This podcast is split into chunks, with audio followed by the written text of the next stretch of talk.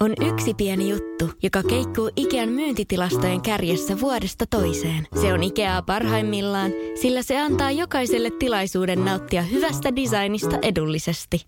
Pyörykkähän se! Tervetuloa viettämään pyörykkäperjantaita Ikeaan. Silloin saat kaikki pyörykkäannokset puoleen hintaan. Ikea. Kotona käy kaikki. Radio City.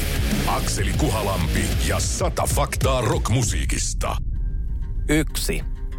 Queenin kitaristi Brian May on soittanut musiikkiuransa läpi itse rakentamallaan kitaralla.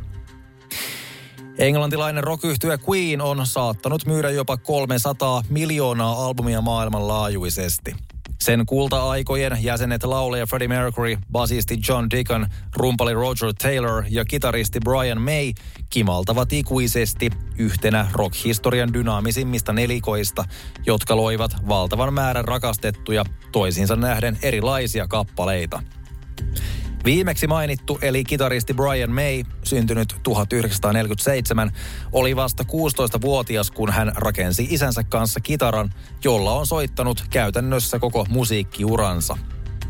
Puretusta takasta peräisin olevaa 200-vuotiasta mahonkia oleva kitara on nimeltään Red Special viitaten punaiseen väriin. Rakentaminen maksoi aikansa eli 60-luvun puolivälin rahassa noin 18 puntaa, mikä vuonna 2022 olisi noin 370 puntaa, euroina noin 430. Kitaran rakentaminen otti noin 18 kuukautta. Pyöreähkön muodon omaava Red Special on eittämättä Brian Mayn vahva tavaramerkki, eikä häntä osaisi kuvitella soittamassa mitään muuta – Tätä ei kuitenkaan nuori kitaristin alku aikoinaan ajatellut, sillä syy oman kitaran rakentamiselle oli yksinkertaisesti se, ettei hänellä ollut varaa suosittuun sarjavalmisteiseen Fender Stratocaster sähkökitaraan. Radio City, Akseli Kuhalampi ja sata faktaa rockmusiikista. Kaksi. Guns N' Rosesin nimi olisi voinut olla AIDS. Guns N' Roses perustettiin 80-luvun puolivälissä Los Angelesissa, kun paikallisten yhtyeiden Hollywood Rose ja LA Guns jäseniä yhdisti voimansa uudessa kokoonpanossa. Mainituista bändeistä toki juontaa myös Guns N' Rosesin nimi, mutta muitakin vaihtoehtoja oli.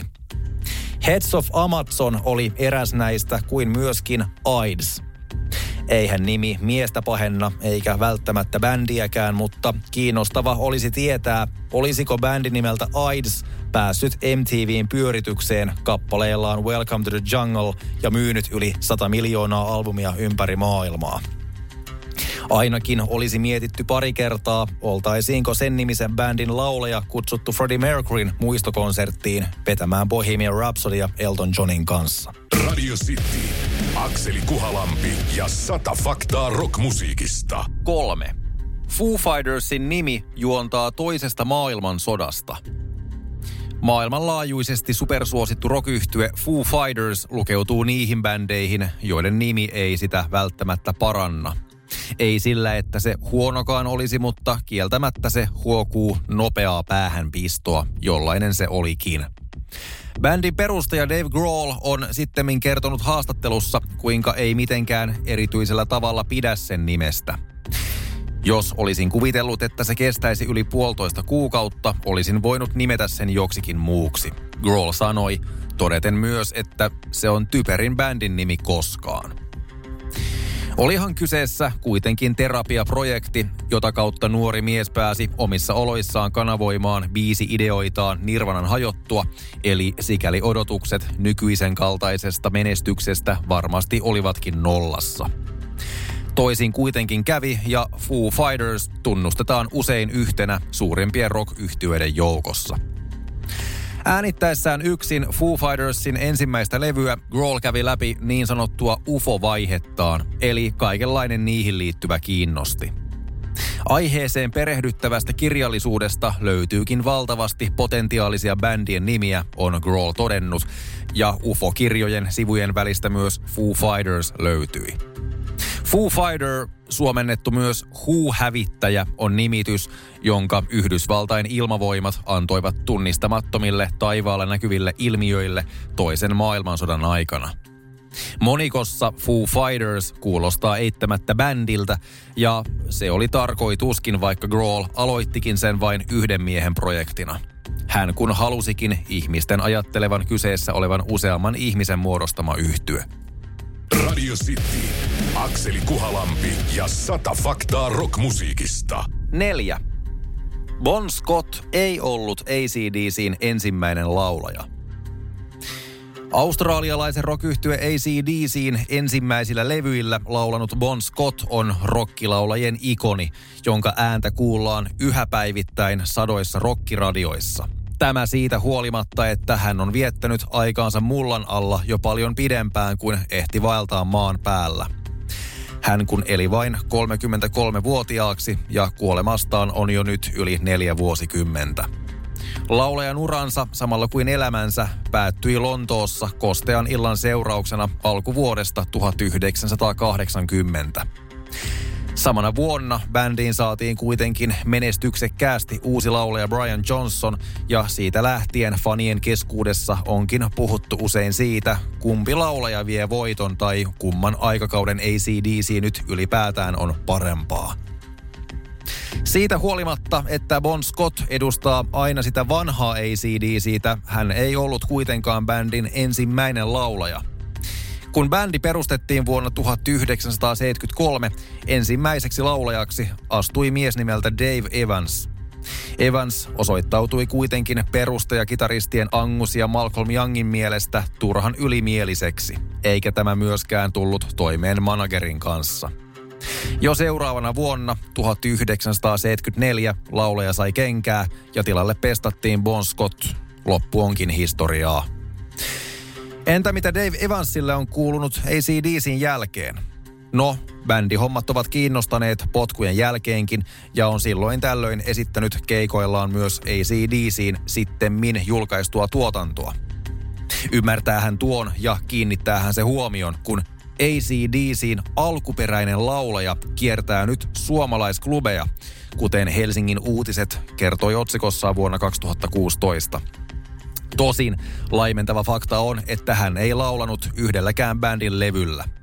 Nimensä olisi taatusti tunnetumpi, mikäli edes yhdelle olisi ehtinyt, eikä klubien keskimääräinen kapasiteetti silloin todellakaan riittäisi yleisölle. Radio City, Akseli Kuhalampi ja sata faktaa rockmusiikista. Viisi. Lemmylle on yhä varattu oma pelikone kantavaaristaan.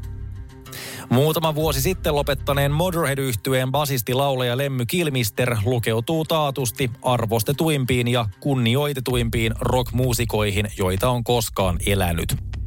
Loppuvuodesta 2015 70 vuoden iässä kuollut Lemmy poltti ja joi.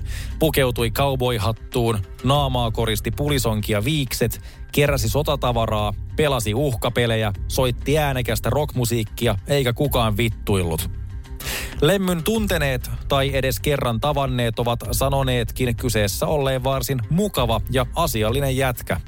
Hyvä hyville, mutta tarpeen tullen mulkku niille, jotka sen ansaitsee. Lemmyn kuolema joulukuussa 2015 oli suuri puheenaihe kautta muusikoiden, musiikin ystävien ja musiikkimedioiden. Olihan kuitenkin yksi kaikkien aikojen suoraviivaisimmista ja asenteikkaimmista rokkareista poissa – Los Angelesissa sijaitseva Rainbow Bar and Grill on paitsi Sunset Stripillä sijaitseva ravintola, baari ja myymälä myös turistinähtävyys. Siitä kiitos lukuisille nimekkäille rockmuusikoille ja yhtyeille, jotka ovat siellä aikaansa viettäneet. Myös Motorheadin lemmy lukeutui näihin ja näin ollen myös hänen muistotilaisuutensa pidettiin Rainbowssa – Muistoksi tutusta näystä, viskikolaa juovasta ja pelikoneella aikaansa viettävästä lemmystä, hänen vakiopaikkaansa pelikone on ikuisesti suljettu. Digitaalisen pelikoneen näytön kulmaan on asetettu pata S-kortti viittauksena kappaleeseen Ace of Spades. Pöydällä on tuhkakuppi ja näytön yllä teksti Reserved eli varattu. Akseli Kuhalampi ja sata faktaa rockmusiikista. Sitin iltapäivässä arkisin 15.30. Hirmuinen hintakaattori on haukannut hinnat aivan palasiksi. Nyt puhelimia, televisioita, kuulokkeita ja muita laitteita haukatuin hinnoin. Niin kotiin kuin yrityksille. Elisan myymälöistä ja osoitteesta elisa.fi.